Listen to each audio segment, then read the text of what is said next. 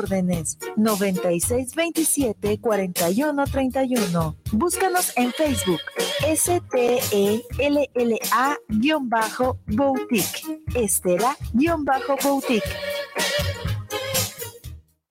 guanatosfm.net los comentarios vertidos en este medio de comunicación son de exclusiva responsabilidad de quienes las emiten y no representan necesariamente el pensamiento ni la línea de guanatosfm.net.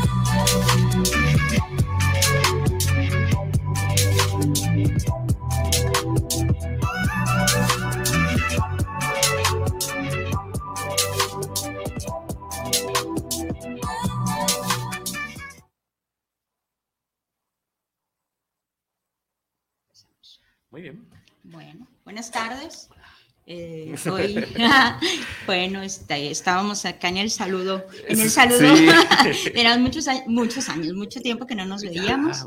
Bueno, pues es un placer para mí compartir micrófono aquí con eh, un compañero de carrera, porque estudiamos en la misma escuela, en, el mismo grupo.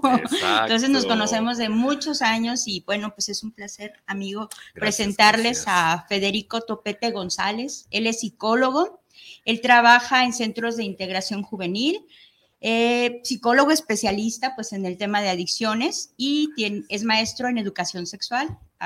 tiene poco que se... Sí, sí que nos graduamos. Muy bien, pues amigo, eh, ahora sí que te dejo los micrófonos, tú eres el experto, yo nada más aquí voy a acompañarte y si tengo dudas, pues yo también te las pregunto. perfecto, perfecto. Pues, pues muchísimas gracias, gracias por la invitación, gracias por estar nuevamente por acá en los micrófonos de Psicoradio Guadalajara, digo de, de Guanatos FM, perdón, es que ya, tanto tiempo viniendo a los otros programas, ¿verdad? Pero bueno, gusto en saludarlos a todos, muchas gracias. Este, pues vamos a hablar un poquito acerca de mitos y realidades, ¿no? De las drogas, que sabemos que hay muchísimos. En México, una de las cuestiones que yo manejo mucho eh, platicando con, con, las personas es precisamente la mitología alrededor del consumo de las drogas, ¿no? Y que va haciendo que las personas vayan teniendo este, consumos de esa manera, ¿no? Y los vayan alivianando vayan viendo esa parte de voy a consumirlo porque pues no pasa nada. Así es. Tanto ha bajado el, el, hecho de no tener en concreto este, la, la cuestión del daño de drogas, que pues simplemente, por ejemplo, con los vapeadores hoy en día, que están muy de moda, los chicos pretenden decir que no sucede nada, ¿no? Y que los vapeadores en su inicio, por ejemplo, pues se inventaron para empezar a dejar de fumar en Estados Unidos, ¿no? Cuando los mismos americanos se dan cuenta que hay una bronca en cuanto a esto, pues empiezan a descontinuarlos, pero después pasa a los jóvenes y comienzan a consumirlo, ¿no? Y entonces tenemos ahí toda la idea de que no es cierto, no pasa nada, es puro vapor de agua, Vapor de agua que si solo fuera eso, pues también tiene un daño eh, catastrófico en los pulmones, ¿no? Porque al final va creando hongos que, van dejando de hacer que la persona deje de respirar, ¿no? Es, digamos, un daño este, poco a poco. A largo plazo. A largo plazo, pero en los jóvenes, pues sí se ve mucho, muy corto plazo, ¿no? Algo que hay que hablar de los mitos dentro de todo esto es que eh, alrededor de todas las drogas, siempre que es con adolescentes, ya estamos en un foco de peligro muy, muy grave. ¿Y ahorita a qué edad están iniciando los jóvenes al consumo de...? Esa es una muy buena pregunta porque luego se asustan los papás, ¿no? Cuando vemos que las edades de inicio las tenemos a los nueve años con el alcohol, por ejemplo, cuando la media nacional es de los once, en Jalisco estamos a los nueve. ¿Hombres, mujeres? Hombres, mujeres. Sí, en, general. en general. Y estamos hablando del tabaco con 12, 14 años. 12, 14. ¿no?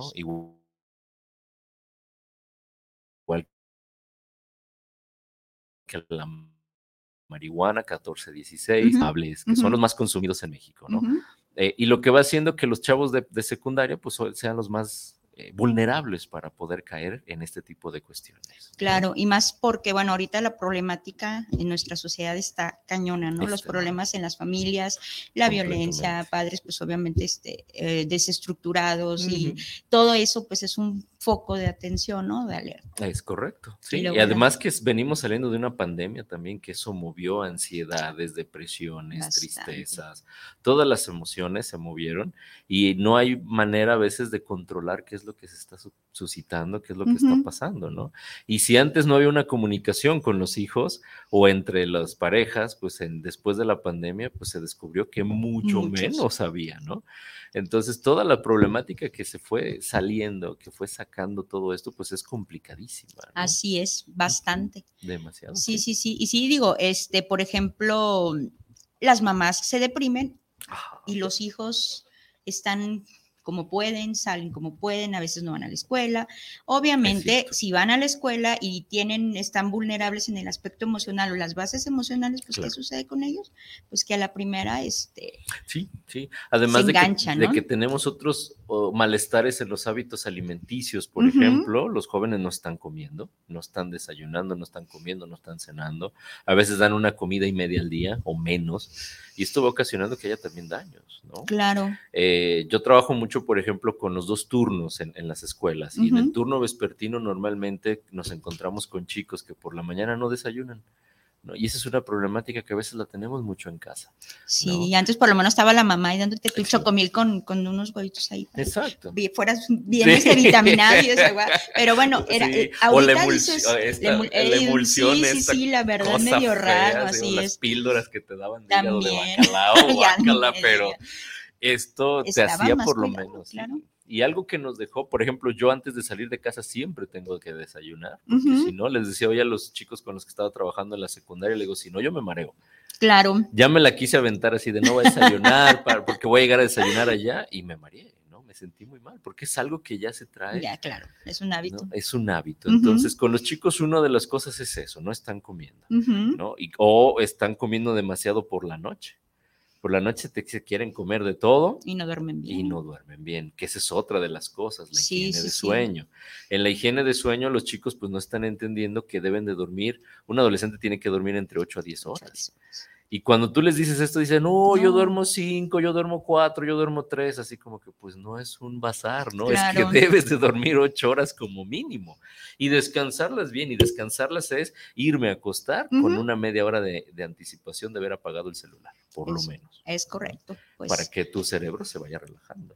Claro. Porque si no, aquí con este tipo de cosas pueden entrar también las drogas, porque aquí también hay mitos, ¿no?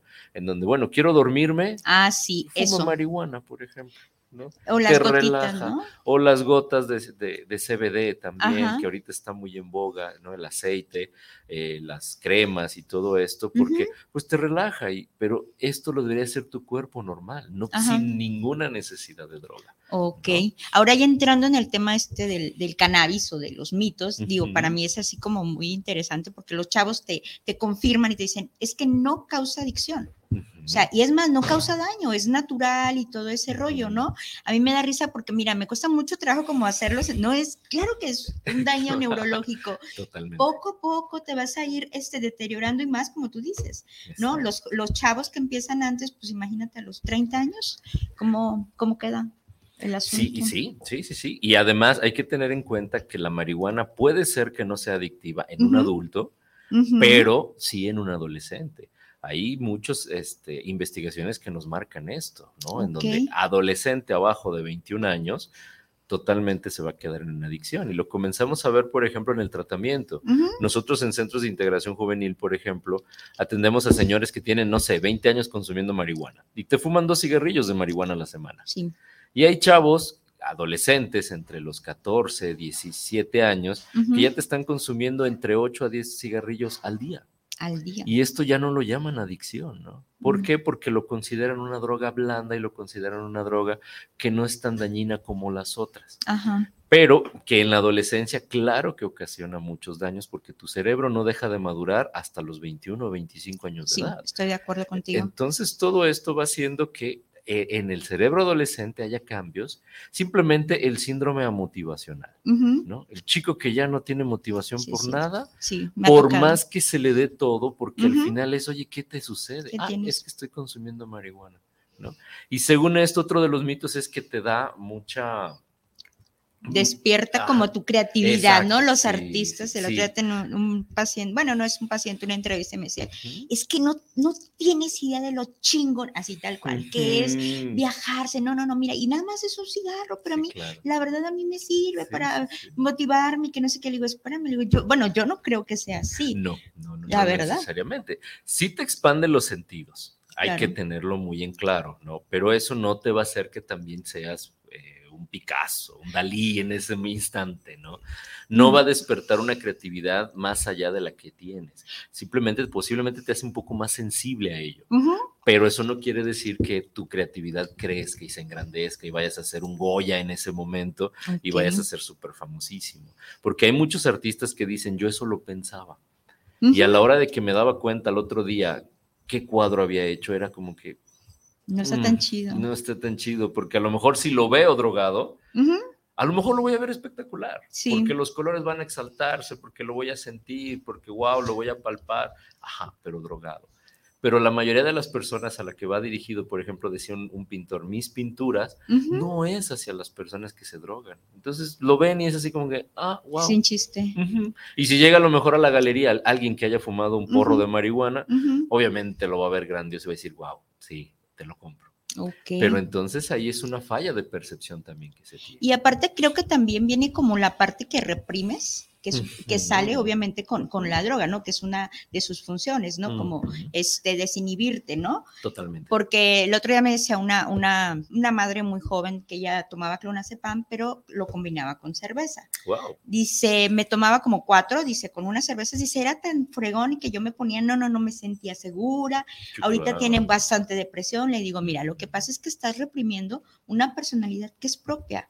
Y crees y le das el poder al clonazepam como para, para sacar tu personalidad, pero es una personalidad que es tuya. O sea, no te la dio el clonazepam. Exacto. ¿sí? Y tiene un trastorno por ahí obsesivo compulsivo. Imagínate cómo todo el desorden. Entonces también tiene que ver con la resistencia de cada organismo, quiero pensar. Sí, también. Sí, sí, sí. Y además acuérdate que va a ser mucho lo que hace la cerveza. Nada más que con la cerveza, porque las dos son drogas depresoras del sistema nervioso central. Van a hacer que el sistema se vaya deprimiendo poco a poco, se vaya letargando. No quiere decir que te deprima como tal cual, como el trastorno depresivo, no, pero va haciendo que se aletargue. Y lo primero que se va a afectar es la parte frontal del cerebro. Ahí está la toma de decisiones y las inhibiciones. Entonces, por eso es que sale, porque me lo quiero quitar. Sí, claro. Como cuando bebemos, por ejemplo, lo primero que queremos hacer es eso, y eso nos da placer y nos da una pauta para decir a la fregada todo y me siento a gusto. Claro. Pero no es que lo hayas quitado a la fregada, sino que esa parte, tu toma de decisiones, tu, punto de, límites y reglas, lo, acabas de, lo acabas de tumbar. Entonces todo esto va a hacer que la persona pues se sienta libre. Claro. Y, a eso se atiene mucha gente cuando bebe o cuando fuma marihuana. Esta parte frontal la duermo y entonces soy libre. Ahora sí puedo, este, yo les digo mucho a los chicos, si soy una persona, soy un, chico que me apena mostrar mi cuerpo, ya ebrio, voy a quitarme la camisa y me vale gorro mi cuerpo. Hasta lo voy a presumir. Entonces mucha gente, como tú decías, está buscando esa aprobación. Esa aprobación que nada más llega hasta que ya estás tomado, hasta que ya estás eh, drogado. Y entonces esto va haciendo que precisamente la persona quiera más. Y entonces el adolescente va a probar más. Porque la diferencia, por ejemplo, entre el alcohol y la marihuana es que el alcohol te puede durar toda la noche, de aquí que se te medio baja, hasta se te baja el, y sale la cruda. Sí, sí, fea. Y la marihuana no. La marihuana 15, 30 minutos, una hora cuando mucho y se te pasó el efecto. Y es otro más. Y otro más.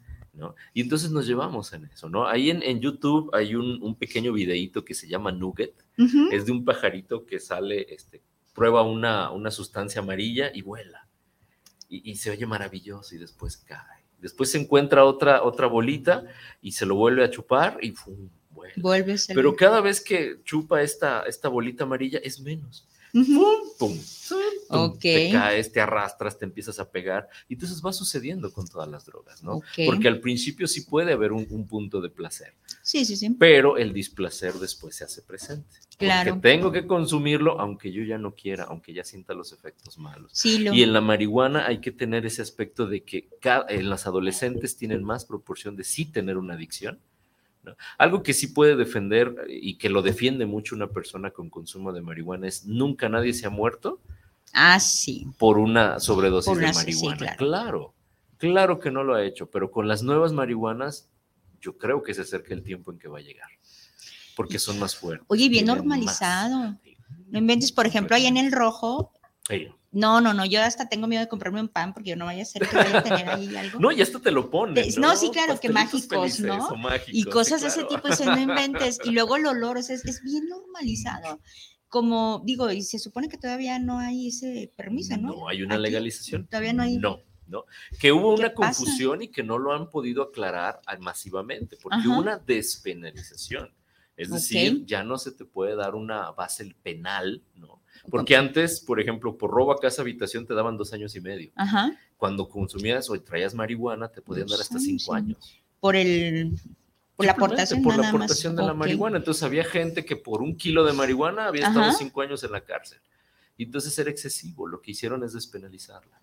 Sí, claro. Vamos a, ok, te vamos a agarrar, pero te vamos a mandar a que vayas a tratamiento, a que puedas hacerle como lo hacen en los países de primer mundo. Te sujetan. Ajá, exacto. Ok. Pero no es una legalización porque no se puede ni sembrar, ni comercializar, ni nada de eso. Hubo por ahí unos abogados que dijeron, voy a meter un amparo. Cinco abogados le ganaron a la Corte de Justicia Mexicana. Solo ellos pueden permitirse fumar marihuana, pero ojo, no pueden sembrarla, no pueden cultivarla, no pueden comprarla. solamente si cayera un cigarro así del cielo y, les y cae se lo pueden fumar y nadie les puede decir nada porque ellos tienen un amparo por la Suprema Corte de Justicia. Pero eso lo hicieron precisamente para demostrar, porque ellos ninguno fuma pero ellos lo hicieron para demostrar todo por dónde se puede ir la gente, todo el andamiaje, toda la, parte que está mal en nuestra constitución. Claro. Y que no hay un seguimiento tampoco de leyes para hacer una prohibición real, ¿no? Sobre todo esa parte. O una concientización, por lo menos, en decir, oye, a los menores de edad no. Como tendría que ser el alcohol o el tabaco.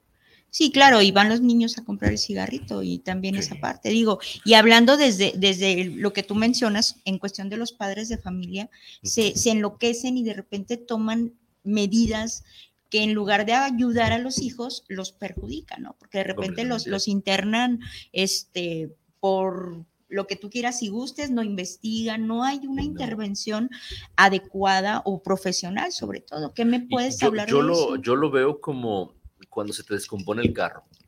Lo voy a llevar a reparar. Y si me lo dejas ahí una semana encerrado, pero sé que va a quedar bien, adelante. Entonces, si yo llevo a mi hijo y lo voy a encerrar a un anexo en donde sé que en seis meses, un año, me lo van a dejar bien, ya está, que se vaya. Pero no sé, como tú decías, si en estos lugares, en estos establecimientos, están regulados de entrada.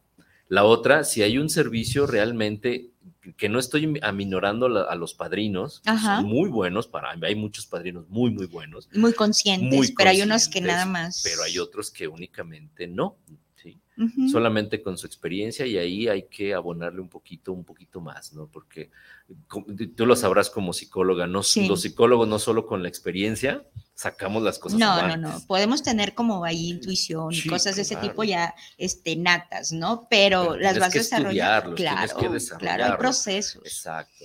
Entonces hay muchos lugares donde no lo hay. Y luego yo me he topado con algunos anexos en donde hay 100 chavos y un solo psicólogo o ninguno. O ninguno. Y no hay tratamiento psiquiátrico. Y ese es básico también, porque pues, por el síndrome de abstinencia, todo lo que genera a nivel. Y más con el cristal, ¿no? Hoy en día con las metanfetaminas, el, craving es elevadísimo. El craving es, esta ansiedad generalizada por volver a consumir. Okay. Yo les digo en las pláticas a los papás, aquí únicamente va a haber de dos sopas. O vuelves a consumir o te metes medicamento para que te baje la ansiedad. Para que te baje la ansiedad, si no, tú mismo te vas a tronar. Y aquí vienen las cuestiones de psicotización, aquí vienen los trastornos mentales que luego van surgiendo, porque no hay un tratamiento adecuado. Entonces, claro que metes en un anexo a una persona, sin tratamiento médico le va a sufrir los primeros meses, pero después va a, engordar, va a regularse. ¿Y después qué va a pasar cuando salga? ¿Con qué, ¿Dónde lo vas a sostener? Así es. Porque si no lo vuelves a, tirar a la sociedad, en una sociedad donde no hay donde protegerlo, entonces no va a haber un, un seguimiento adecuado. Y tiene mucho que ver, claro, y tiene mucho que ver la parte de la familia, ¿no? O sea, este no hay, no hay como, incluso me ha tocado, no hay aceptación de que como padre, pues igual te equivocas, ¿no? como esa parte de, pues yo le di todo, yo hice todo, él es el que no, no agradece, yo de mi parte no lo quiero ver, y dices, ¿cómo? Claro. digo, con los adolescentes que hay una responsabilidad jurídica, ¿no? Hay una obligación, ¿no? Legalmente. Entonces, ¿cómo puedo decir? Pues que ya no. Me ha tocado que llegan al GIF tal cual, te lo dejo porque no puedo, no sé qué hacer con él. Exacto. Entonces, ¿qué pasa con esa parte que es básica para ¿dónde lo perdiste, Exactamente. ¿no? A tu hijo. Espera, si, vivía en tu casa, ¿dónde lo perdiste? Así para que el chico llegara tanto. Es correcto, pero demasiado. es muy fuerte esa parte. Muchísimo, y esto es uno de los puntos que va haciendo que entonces las personas, pues, eh, vayan enredándose, vayan cayendo. Y luego la cuestión ahorita que lo mencionabas de no manejar las emociones. Eso de no hablarlas, de no poder decir, como tú dices, oye, me equivoqué contigo, me equivoqué, perdóname. Claro. Y que esto también los hijos lo entiendan. Ah, mira, papá y mamá se equivocan, qué chido, bro. Claro. Qué padre que digan que se equivocaron. no pasa nada, pero todavía traemos esta, em, esta educación tan bancaria, tan rígida, que tienes que hacer esto por esto, esto por aquello. Ey, sí, sí, sí. Regúlale un poquito. Y luego yo le digo mucho a los papás, ¿quieres seguir educando a tu hijo como cuando estaba en el kinder? No se puede. Sí, ya es un adolescente. Ya es un adolescente que va a voltear y te va a decir, yo no quiero eso. Sí, a mí no me interesa eso. Desgraciadamente, y lo he visto yo en terapia, o sea, tal cual, está la mamá enfrente de la hija, una hija de adolescente de 12 años, y le dice, a mí ya me tienes harta, ya no sé qué hacer contigo, yo, la verdad, yo, este, no me importa, me, no sé, mira, una de cosas, y yo le, dije a la señora, ¿sabe qué señora le voy a pedir? Que no le vuelva a decir a su hija. O sea, no se dirija así con su hija de esa manera loca. 12 años con la chica, obviamente trae unos problemas fuertísimos la chica de depresión, una este desorden, por no decir otra palabra, pero de verdad tuve que decirle a la mamá, señora, usted no sabe el fondo de sufrimiento que su hija puede traer para comportarse de esa manera, claro, no le va a respetar porque pues no hay, no hay esa línea, porque es de allá para acá, no nada más de aquí. Sí, en, el, en, el, tratamiento de adicción es algo que hacemos mucho, es la psicoeducación con los padres de familia, porque es, de entrada, por ejemplo, es concientizar a la persona que no entró a la droga y no es un mal, que también no fue así como eh, tan malo, pues, que, que, lo tengo que satanizar toda la vida. Es correcto. Sino que fue algo que se dio, una circunstancia que se dio, pero que se puede reparar. La estigmatización, ¿no? Sería. Y es concientizarlo, porque luego muchos papás dicen, es que yo no sé cómo no dice, ya no lo voy a hacer y no lo hago. Sí, pues claro. Para eso hay que tener, ¿no? así como los tuvo, pues igual que lo deje y se les explique, por más de que tratas de, hacerlos como entrar en esa conciencia, es bien complicado. Muchísimo. Y ese es un grave problema. Digo, deja tú de lo que hay afuera, adentro en la casa, ¿qué sucede? Los padres muy rígidos o demasiado permisivos, que los dejan hacer lo que quieran, los cuidan demasiado, los sobreprotegen, no hay herramientas como para que allá afuera te digan, no, no me gusta, no, no quiero, no es mi onda, no es mi rollo, ¿no? Ese es el punto, creo yo. Sí, claro, y, afuera, con el grupo de pares, pues se sienten mucho mejor comprendidos, entendidos, y porque allá afuera no me dicen es que estás mal, es que esto, es que lo otro, sino simplemente te escuchan. Así es. Ya te escuché media hora y después es, mira, fúmate esto. Claro. Y el chavo, pues es bueno, es mi recompensa. Claro, lo que quieres. Sí, claro, el apapacho, el acercamiento, esa parte que dices, oye, ¿qué onda, no? Cuando esto lo pudo dar papá y mamá. De hecho, pues yo creo que nadie va a suplir esa parte. Nunca. Estoy, este, en eso ya lo tengo comprobado, por más de que te encuentres mil, dos mil parejas, las que sean, o amigos, amigas, jamás vas a suplir la parte de, de, los padres o la situación del abandono, la negligencia, lo que es el maltrato, ¿no? Pero es, es, es complicado. Eh, ok. Bueno, déjame leer algunos saludos por aquí. Vengan comentarios. Dice Miguel Ángel Flores, saludos para el programa, saludos para Abre tu Mente, saludos a los psicólogos, súper interesante los mitos sobre el CBD. Oscar Manuel Rojas también manda saludos y este Saludos para ti, Fede. Este es un programa y saludos para Lourdes Alfaro. Llevar, perdón, estas, este, estas amentas, amenas charlas con interés. Gracias, gracias. Ok, Rodrigo García también manda saludos para el programa. Abre tu mente, saludos este, a los panelistas por tener este maravilloso tema de los mitos del cannabis y el CBD. Este, fíjate que yo he formado de repente conversaciones muy, muy contradictorias, ¿no? Y mi hija y mi hijo ayer me decían, ¿y qué onda con tu programa de los mitos?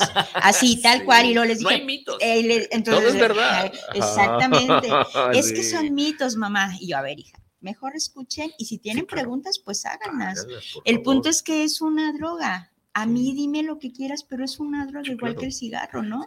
Sí, recordemos que, por ejemplo, eh, algo me preguntaban hace rato en una secundaria que estaba, este, una muchachita me decía, pero entonces es curativa. Le digo, jamás ha sido curativa. No. Es paliativa. Sí, hay medicamentos que ayudan en diferentes enfermedades para paliar el dolor, para minorar los espasmos que pueda tener a nivel neuronal, por ejemplo, una persona, pero jamás ha curado nada y jamás lo curará. Además, hay que ver que de los setenta y tantos este, cannabinoides que trae la planta de la marihuana, únicamente se le pueden extraer 16 que son en beneficio para el cuerpo humano. Si lo fumas directamente, te estás metiendo los setenta y tantos cannabinoides. A ver, háblame un poquito de esa parte que yo desconozco de lo que estás hablando. Tiene composiciones diferentes, ¿no? Dependiendo del efecto que tú quieras, los cannabinoides suben o bajan en las plantas. Ok. Normalmente una planta normal tendría alrededor, como te decía, como de setenta y tantos cannabinoides. Ahorita no traigo bien el dato. Lo que sería para cuando sacamos un medicamento, únicamente extraemos 16 que son beneficiosos para el, ser humano. Esos 16 los combinas con medicamento y haces estos medicamentos. Que ahorita, si mal no recuerdo, hay entre 3 y 5 medicamentos únicamente avalados para su consumo del, ser humano. Muchos de los medicamentos son tratados a 5 años. Si en esos 5 años funcionan y no crean una adicción, continúan la mayoría que están hechos con cannabinoides se discontinúan porque sí tienen un punto adictivo o no tienen el beneficio real que quieren. Claro. ¿no? Hay muchísimas otras eh, drogas que sí pueden tener efectos mucho más eficaces, como en algún momento pudo haber sido este, el extracto de la amapola, la, codeína, la, la, heroína, pues como droga, pero otro tipo de, de inas que salían de ahí y que al final le funcionan al ser humano. Pero también tienen una limitación, porque le decía yo a la chica, por eso un médico, un médico te lo tiene que recomendar. Y el médico te lo dice, te lo vas a tomar cierto tiempo y las dosis. lo descontinúas. Como con las benzodiazepinas, ¿no? Que es el clonazepam, todo toda la familia del PAM, este, que genera adicción. Dice, no es una droga, pero al final te puede generar a nivel físico una necesidad de tomarlo si no, no duermes, ¿no? Sí, porque una de las cosas que utilizan mucho a favor los que están en pro de la marihuana es eso, es que cura. Cura. cura. Claro. luego le decía una vez a un chavo, le digo, oye, pero tú estás enfermo de algo. No, pero es para prevenir. Ay, mira qué Oye, pero, pero otras cosas, porque no las tomas tal cual, ¿no? No, y, lo peor, yo he tenido pacientes ahí en centros de integración juvenil que llegan y me dicen, oiga, es que el psiquiatra me está dando drogas. Ajá. Ajá, ¿cuál es según él? Y luego, pues sí, pero te estás llevando un medicamento el cual vas a descontinuar durante cierto tiempo. Es correcto. No, pero me da miedo. ¿Cómo que te da miedo? ¿Te metiste de todo y ahora te da miedo una simple pastilla? Y que además te está vigilando un médico psiquiatra especialista en esto. Es en serio. Ese es un mito, y enorme. Y, que, y, sabes qué es lo peor, que hay una resistencia todavía más, el creer y seguir creyendo y todavía lo confirma, lo reafirmas y tú les estás dando bases científicas, incluso dices, mira aquí esto es, no, no, o sea, es, una resistencia, pero creo que también la parte del cierras tu mente a las ideas, pero a las que a veces no te hacen tanto bien y luego resulta que hay cosas que prefiero no tomar como el, en psiquiatría, en psiquiatría, perdón, en psiquiatría. y además, por ejemplo, en la marihuana también otro de los puntos es que lo hemos manejado muy, eh, que viene desde nuestros ancestros, ¿no? Ah, Hay chicos que me dicen, es que nuestros antepasados consumían marihuana. Sí, ¿cómo era el proceso para llegar al consumo? No te permitían a ti llegar y fumarla. Tú tenías que tener una preparación hasta de 20 años. Claro. Si tenías que dedicarte a las plantas o al chamanismo para poder decir, vas a, vas a comer, vas a ingerir, vas a fumar la marihuana.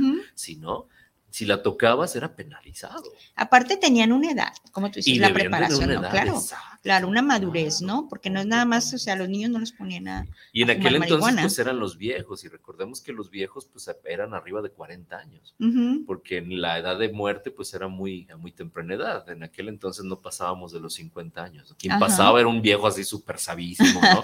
claro. Hoy en día hemos subido la edad de, muerte, ¿no? Hasta los 72 años y entonces eso nos da a más, a podernos preparar más.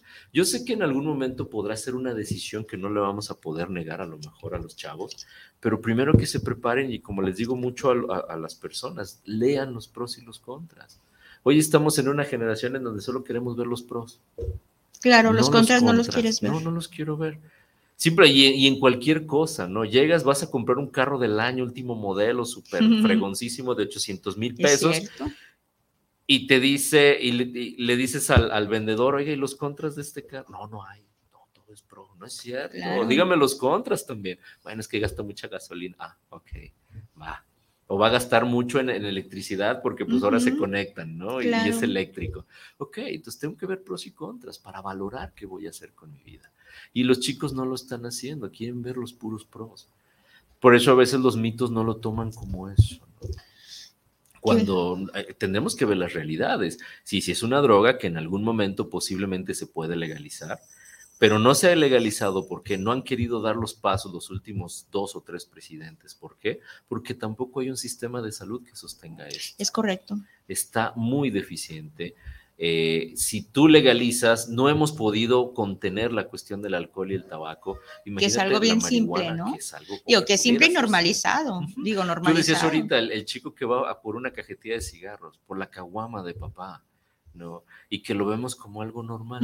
Aunque diga ahí que no, que prohíbe la venta a los ah, pero pues como don, don Juanito, el de la tienda, me, conoce, no hay ningún problema. No hay problema, ya sé que no es para el niño, ¿verdad? Pero de todos modos, es la parte de normalizar el consumo de alcohol y de tabaco, tan solo, ¿no? Las familias que fuman, en, uno que fume ya, la mayoría ya como que lo ven normal, ¿no? Sí, lo vas haciendo muy normalizado todo Sí, yo me acuerdo con el alcohol, por ejemplo. Con el alcohol. Sí, este eh, no sé, creo que tenía como 14 años cuando me, pues sí, me, con Caribe Cooler si tú quieres, pero es, era como muy normal, ¿sabes? Este, la familia, ¿no? Como ahorita con, la frase que dices, ¿cómo lo, minimizamos? Cuando la Caribe tiene a veces hasta más que la cerveza. Sí, sí, sí, según yo, porque es muy Por lo dulce, ¿no? sí, pero tiene más alcohol. Claro, claro. Claro. Entonces, yo les digo mucho a los chavos que luego llegan los, los, los rusos, por ejemplo, y se asustan con los mexicanos porque el ruso toma vodka así puro para los fríos de menos 18 grados centígrados, menos 20 grados centígrados, para calentarse un poco. Dice, y aquí vemos a los mexicanos en la playa con un coco, con, con vodka a 38 grados centígrados. Te estás volando completamente. Sí, sí, sí. Imagínate el peso que tiene. Claro. Y el riesgo de que en una de esas te metas al mar y puedas provocar un accidente fuerte. Sí, e, ese, ese tipo de ambientes, ¿no? En la playa, como, como incluso, ¿por qué no decirlo? Las redes sociales los, los, este, les dan mucha publicidad y todo lo ven como chido y padrísimo. Y no saben que, por ejemplo, este, en una ocasión me tocó una chava que la drogaron, se la llevaron a Puerto Vallarta y duró como cinco días perdida. Y no se acuerda qué le pasó. Simplemente una patrulla la, levantó, no sé qué andaba haciendo la chica.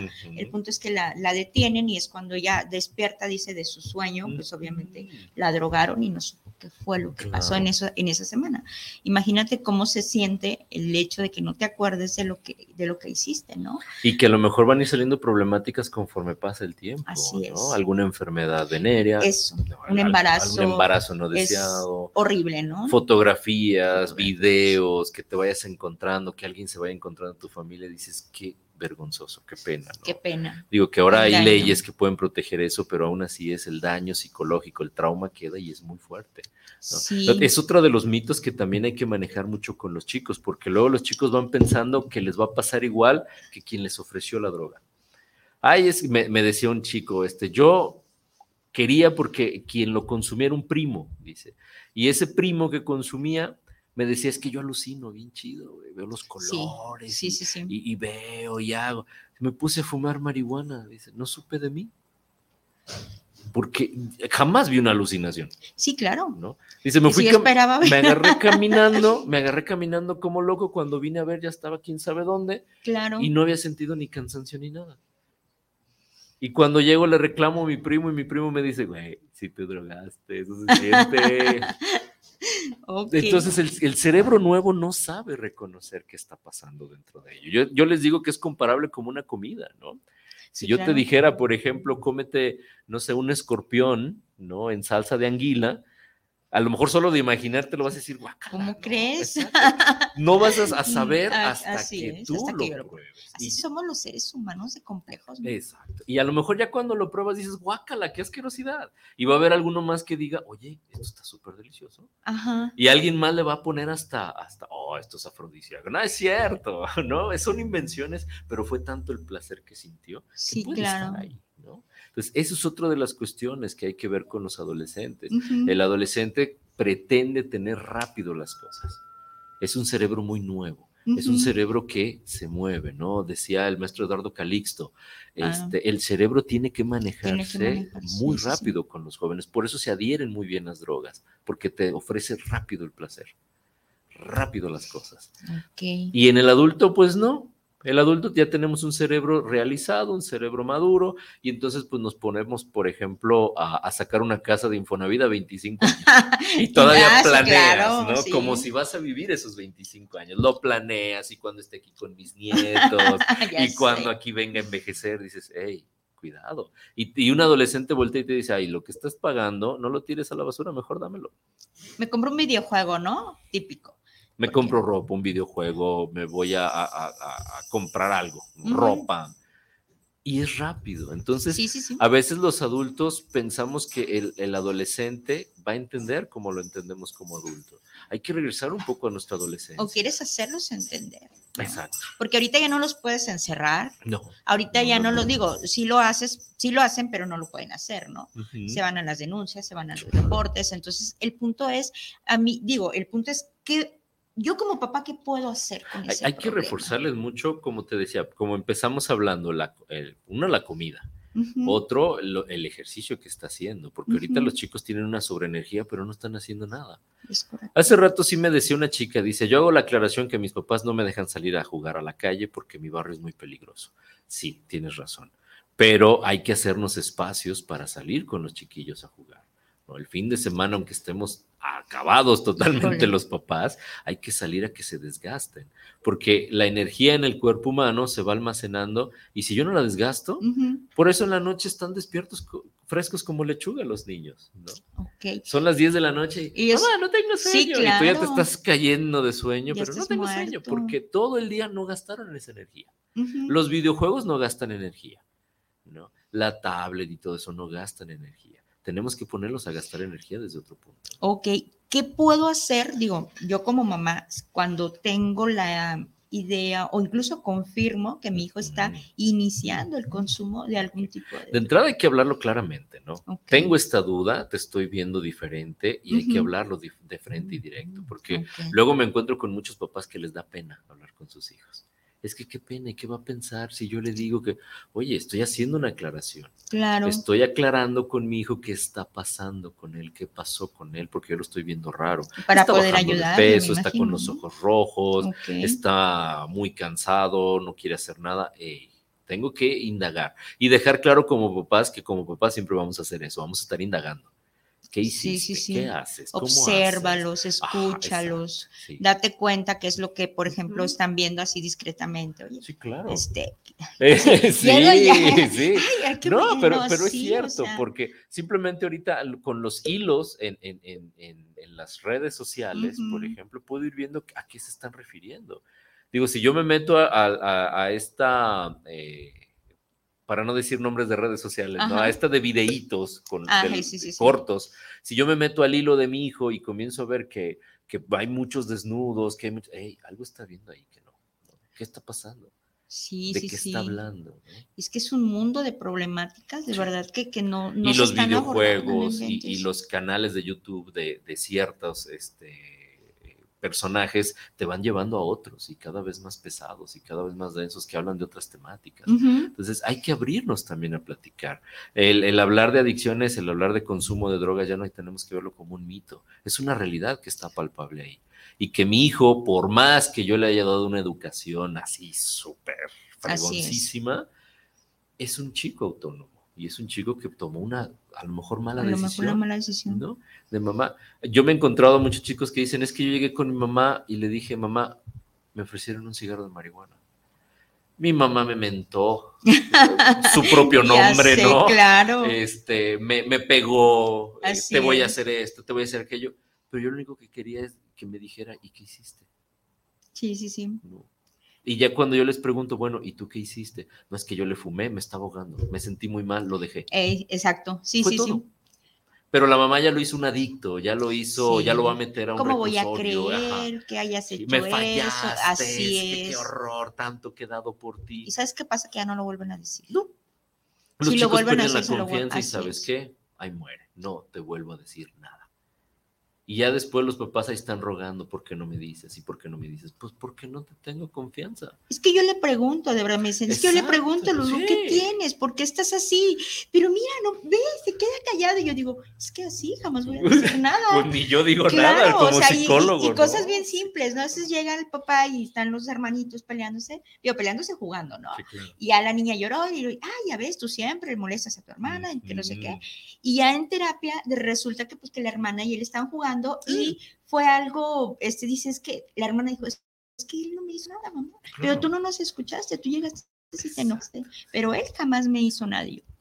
Señora, y se quedan así como, pero es que yo les digo, no, no les dicen, les exigen que se comuniquen, pero tampoco hay una, así es, no hay una forma, porque en terapia sí se, sí se expresan. y, y, a veces lo vemos nosotros en nuestro propio trabajo. Así es. Que no llegan nuestros compañeros o nuestros jefes y nos dicen de buena manera, oye, ¿cómo te va en el trabajo? ¿Cómo te va? Sí, es cierto.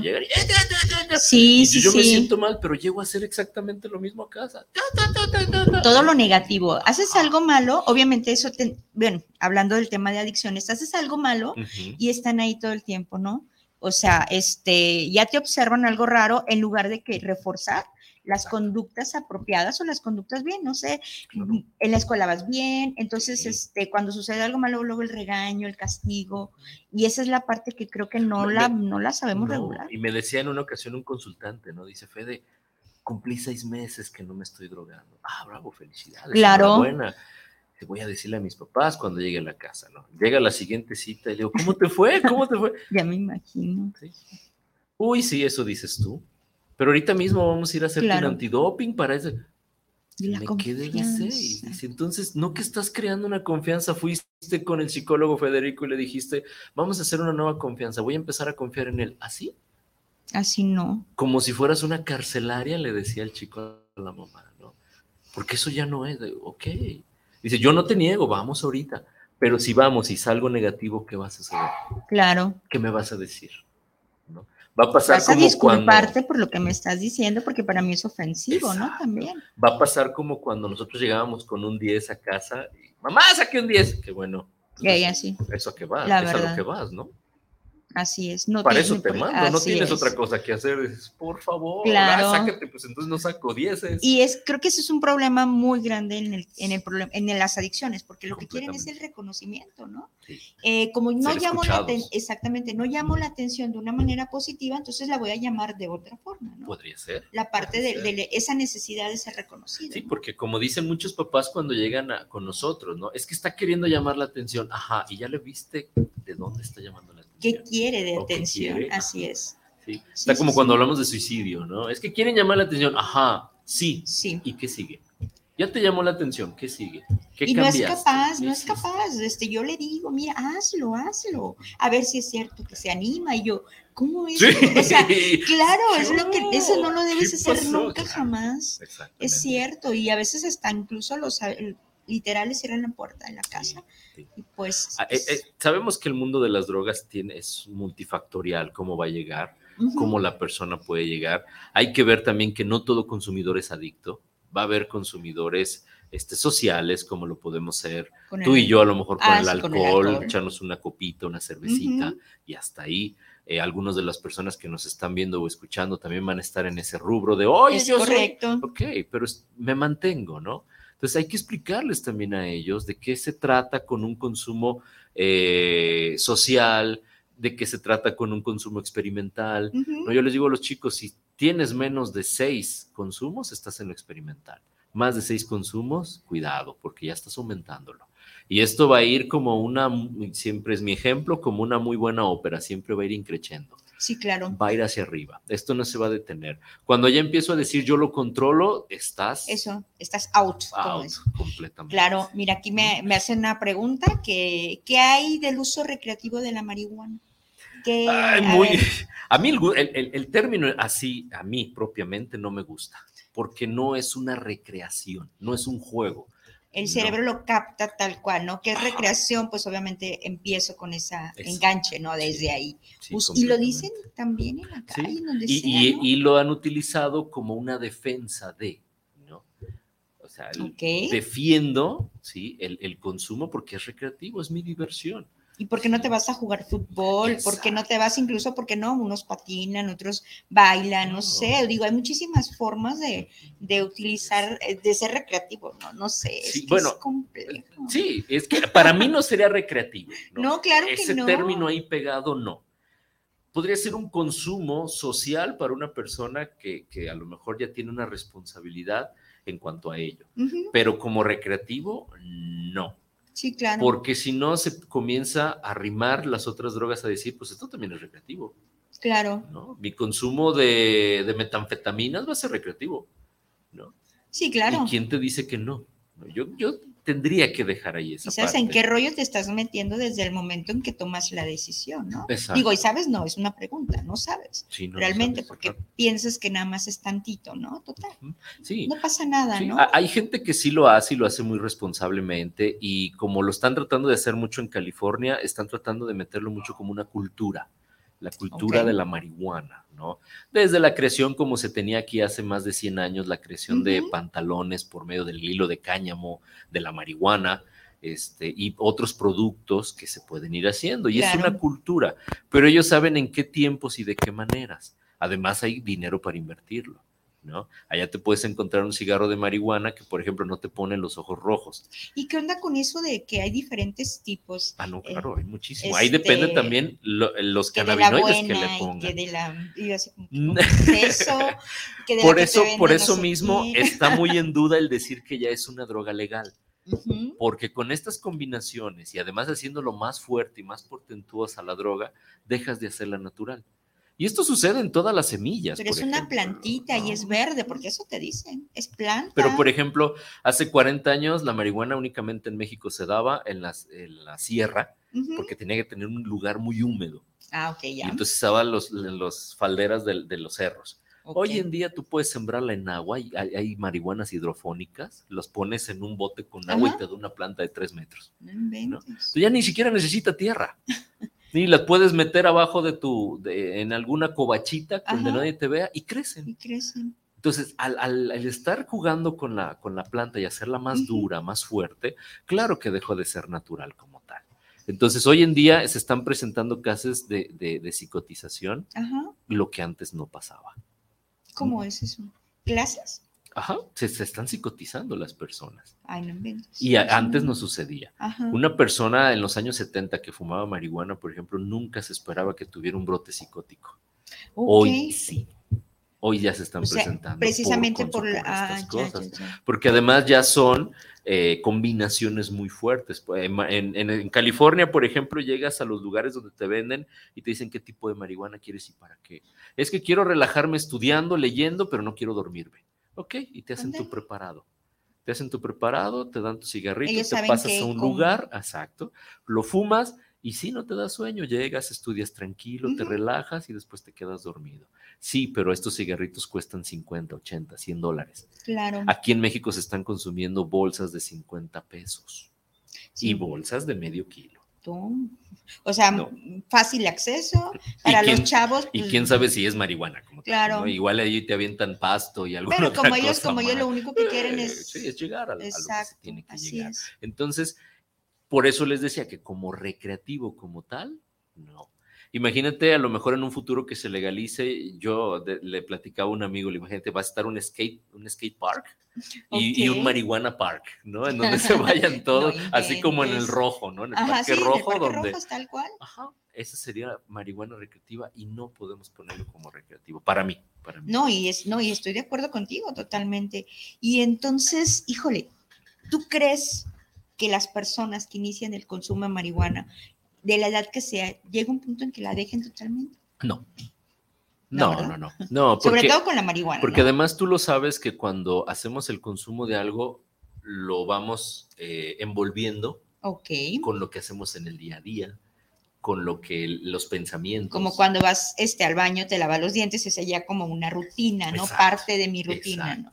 Decía cuando estaban hablando de tratar de legalizar la marihuana en unos foros, este, hace, cuando estaba el gobierno del de, expresidente Enrique Peña Nieto, vino la canciller de, Uruguay, donde sí se legalizó la marihuana, y decía, yo llego a mi casa, dice, después de un arduo, una ardua semana, me siento en mi departamento, me sirvo una copa de vino y me fumo un cigarro de marihuana. Qué padre. Y a lo mejor usted lo puede hacer. Pero también porque lo está hablando desde un privilegio, ¿no? Claro. ¿Cuántas personas lo hacen, pero para quitarse de encima el cansancio, el que no saben si mañana van a tener dinero? Entonces todo eso está adornado de una manera diferente. Claro. Ya lo vas eh, eh, mimetizando con otras cosas. Sí, claro. Y eso a nivel mental, pues imagínate lo que. Sobre todo, y la parte de que qué realidad no me gusta tanto, prefiero, y un ratito me relajo y con eso creo que esa realidad que no me gusta, pues va a desaparecer. Luego regresas del avión y resulta que tu realidad está ahí y la tienes que enfrentar y es lo peor, ¿no? Es y ya no quieren, claro. Pasa como con el alcohol, ¿no? El sábado me pongo hasta atrás y todo se me olvida. Es más, se me olvida tanto que no sé ni lo que hago y el domingo me levanto bien alegre. Y sin un peso en el... No, y todo mundo reclamándome porque sí. pues ya hiciste otra vez tus tonterías. Ah, pues ¿qué hice? no me acuerdo. Qué feo. Porque en, el, en el cerebro sucede algo que se llama blackout, ¿no? Ajá. Se nubla. Sí, claro. No sabe. ¿no? hay que tener cuidado. Por lo menos a mí no me gusta esa terminología de recreación. Ok.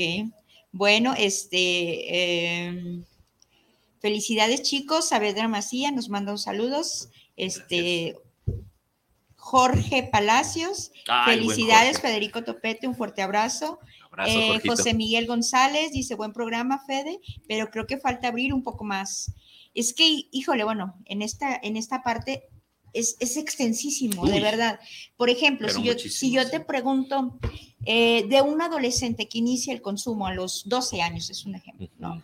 ¿A qué edad se considera más o menos que ya hay un daño? Ya puede darse un daño neurológico. Pues puede ser muy pronto, ¿no? Porque depende cómo lo va a empezar a ingerir y cómo... Ah, como decíamos, entre más baja sea la edad, mucho más rápido el cerebro la va reconociendo y va siendo ya una, adicción, se va generando una adicción, lo que a veces tarda en edades mucho más altas. Señales que les puedes dar a los papás así eh, para que pongan atención si su hijo presenta ciertas pues hay, hay, una lejanía este, emocional, ¿no? Eh, los, los chicos pues empiezan a presentar el ojo rojo, ya empiezan a traer este, gotitas para los ojos en la mochila, eh, comienza a ver ciertos este, planteamientos de llegar más tarde, de que no se te acerquen para no leerlo, que es uno de los síntomas que pasa mucho porque los papás dicen, yo llego, me la arrimo a mi, a mi hijo y, y luego lo vuelo porque a lo mejor pues huele mal, no se ha bañado, échate perfume. Claro, claro, por la edad y todo. Pero luego me le acerco y es, oye, hueles diferente.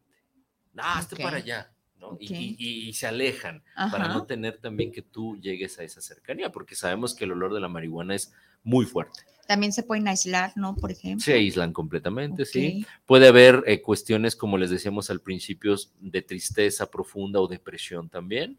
El síndrome motivacional no me motiva nada. Por más que me dijo yo quería tomar fotos y ya le compré la cámara ahora que viene diciembre, le voy a comprar su cámara y no la toca. Ahí está desde el año pasado. Muy irritables también, Muy irritables también. Sí, resulta que estoy muy irritable, me voy con los amigos y cuando regreso, regreso bien calmada, bien tranquila, bien chévere. ¿Qué, pasó, verdad? Ya no está de buenas en la casa, simplemente está con todo, se enoja y todo ese Puede haber mucha ansiedad también. Hay, con la ansiedad hay que empezar a, hablar con los chicos y a tratarlos, ¿no? Porque luego lo vemos muy, muy presencial, por ejemplo, con el comerse las uñas, con el estar mm. muy, muy cercanos a este tipo de cosas. Hay que hablar con ellos. Claro. Y hablar de drogas. Dejemos de, manejar como un mito, ¿no? sí, sí, sí. Porque luego la sexualidad y las drogas ah, sí, claro. Y precisamente es un problema grandísimo, pero no lo queremos ver como tal, ¿no? Entonces, este, precisamente ese es el punto del el nombre, abre tu mente y sobre todo porque tenemos una mente tan cuadrada y pensamos que no es importante, ¿no? Este, si es necesario romper la privacidad de repente discretamente, pues no te vas a meter tanto así, pues, este... Sí, me, decía en una ocasión una mamá, dice, pues yo quería pintar la casa, dice, pues si van a quedar las paredes del closet sin, sin claro. Entonces abro, empiezo a sacar todo y resulta que se cae la bolsita de marihuana. Descubro que mi hijo consume. Ay, amigo. Pues bueno, este, creo que esto da para más. Eh, nada más hablamos un, una miniedad. Sí. Pero pues estás invitado de nuevo eh, para tocar muchísimos más temas que se podrían este, hablar aquí. Y bueno, pues nos, nos despedimos. Les agradezco mucho la atención y sus saludos a todos y a todas. Y pues nos vemos aquí pronto, amigo. Muchas gracias. No, gracias a ti. Gracias por la pues invitación. Saludos a todos y muchas gracias. Gracias. Buenas tardes. Buenas tardes.